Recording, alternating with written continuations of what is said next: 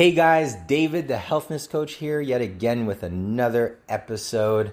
Uh, today, I just wanted to kind of go over some questions that I've been getting in the last couple of weeks that I haven't gotten the opportunity to address. I figured I would do this quickly in a podcast um, and let you guys know what my thoughts are on certain things. So, the number one question I've been getting is what is this whole thing about bracing your core?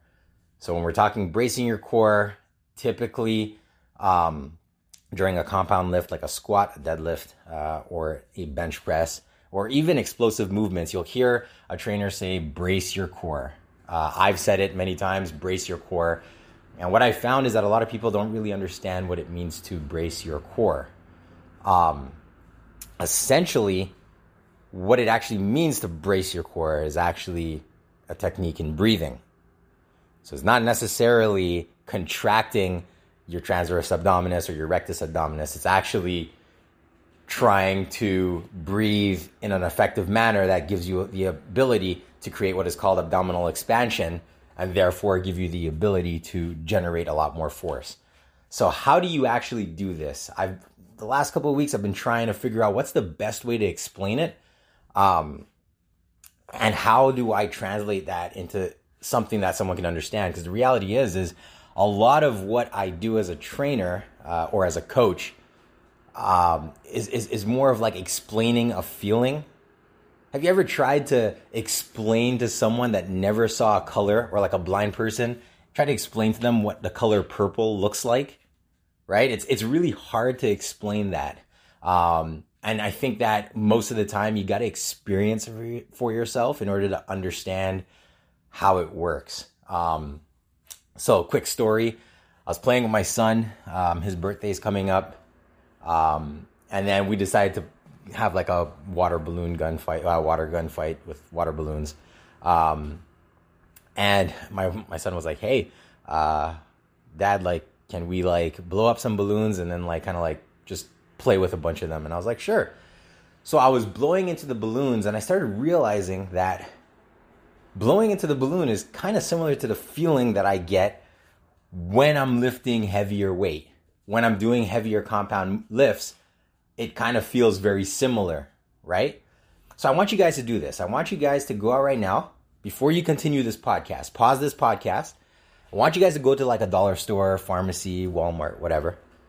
Grab yourself like a pack of balloons or like cheap, like two bucks, whatever. Grab a pack of balloons and then come back to this video. Did you get it? Okay, great. So, what we're going to do is we are going to work on how to breathe when doing the eccentric portion of, let's say, a squat. Okay?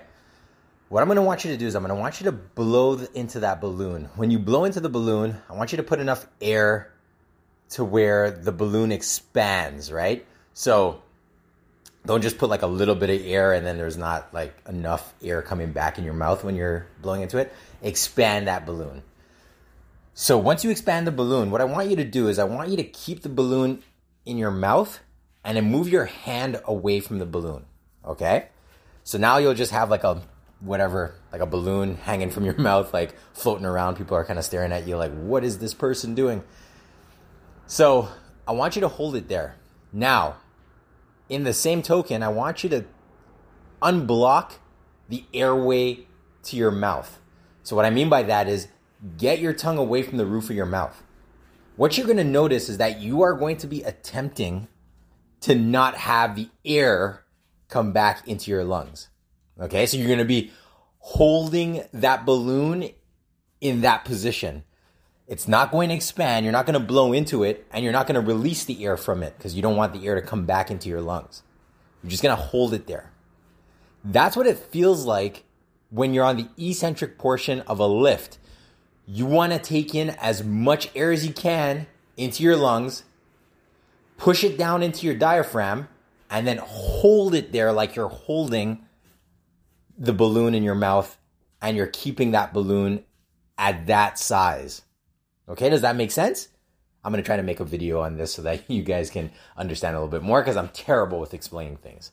So that's what the E portion of the squat's going to feel like. So the E portion, let me explain, is when you're going down on a squat. So you unrack, let's say you're doing a back squat, you're unracking the weight, you're stepping back, you take a deep breath, and then you push those that air down into your diaphragm and you just hold the balloon. You'll notice that you're kind of like pushing the air against your mouth. Or for argument's sake, if you just want to have fun with it, you can actually try this with a body weight squat and just come down on a squat while holding that balloon in that same position. Okay, so that's what the eccentric portion is going to feel like. So now we're going to talk about the concentric portion of the squat. So imagine, for argument's sake, once again, that you have that balloon blown up in your mouth, your hands are to the side uh, or in front of you, like you're doing a goblet squat. You have that balloon blown up, you're not expanding it, and you're not deflating it. Okay? And you have it in your mouth, you're not blocking the airway, and you're preventing the air from coming back into your lungs. Okay? When you're at the bottom of that squat, you're gonna hold that position there. So you're gonna hold the bottom of the squat, you're gonna have the balloon in your mouth, not expanding, not deflating. As you come up, what you're gonna do is you're gonna blow into that balloon as hard as you can with the whatever air you have in your lungs. Okay? So whatever air you do have in your lungs, you're gonna blow in as hard as you can with one breath. Okay? That's gonna be the concentric portion of the squat, meaning when you're standing up, when you're getting out of the hole. Okay? Now, disclaimer. If you can't breathe into the balloon and you're trying to blow into the balloon, sorry, not breathe into it, but you're trying to blow into the balloon and you can't blow air into it, it means that you're clamping down too hard with your lips. Okay? It means that you're not actually blowing any air out. Okay? And that could be a problem if the balloon flies out of your mouth, it means that you're not clamping down hard enough on your lips to be capable of creating that abdominal expansion. Okay? If the balloon comes out of your mouth, it means that the airway, the hole from your lips, was too wide.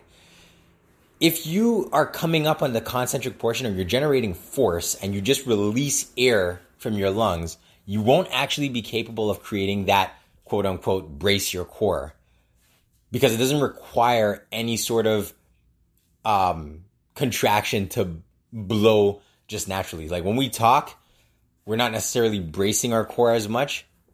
There's a little bit of a contraction, but not as much because it's not requiring as much of a push from our lungs to be capable of of of breathing the words out that we're speaking unless you're yelling at somebody as as as loud as you can. Um, maybe you're creating a little bit more abdominal compression, but you want to make sure that that airway is super tight, but not tight too tight to where you can't actually blow air out of it. Okay, that's what it's going to feel like, and the more closed that airway is, okay, is the more of that quote unquote once again bracing you're going to get when you're coming out of the hole. Okay? So, super important. You're going to feel like you are contracting your core when you breathe this way. If you practice with this balloon this way, you're going to feel like you're capable of creating that abdominal expansion. The TVA is going to be far more active and you're going to be capable of generating a lot more force on any sort of explosive movement or any sort of heavier compound lift. So, the last component of this whole thing um, I'm a personal trainer, so my I would say that most of my clients like we are doing more of the primal movements like squatting, um, bending, twisting, lunging, uh, things like that. So, um, if we're talking about generating force, either with a um, squat, a deadlift, or a bench, the addition to that breathing technique is going to be scapula depression. Okay? Super, super, super important. As soon as you depress the scapula, you'll notice that your lats turn on. Okay? So we know that if we're ga- engaging our lats during either a squat or a deadlift, we know that we're stabilizing the spine. It also works well for stabilizing the, the chest when we're bench pressing, right?